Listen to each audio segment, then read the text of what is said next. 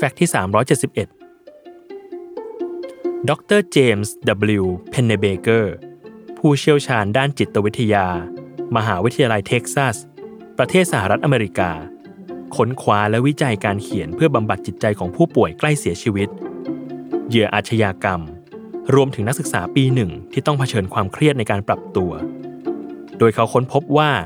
การเขียนแบบสั้นๆที่เป็นการเขียนบันทึกอารมณ์และความรู้สึกของตัวเองลงไปในแต่ละวันส่งผลดีต่อสุขภาพจิตของผู้เขียนเป็นอย่างมากโดยเนื้อหาอาจเป็นเรื่องสำคัญในชีวิตที่เกิดขึ้นประสบการณ์ที่มีอิทธิพลต่อชีวิตหรือภาพที่เห็นในวันนี้แล้วรู้สึกกระทบใจอย่างจังลองให้การเขียนเป็นเครื่องมือในการบำบัด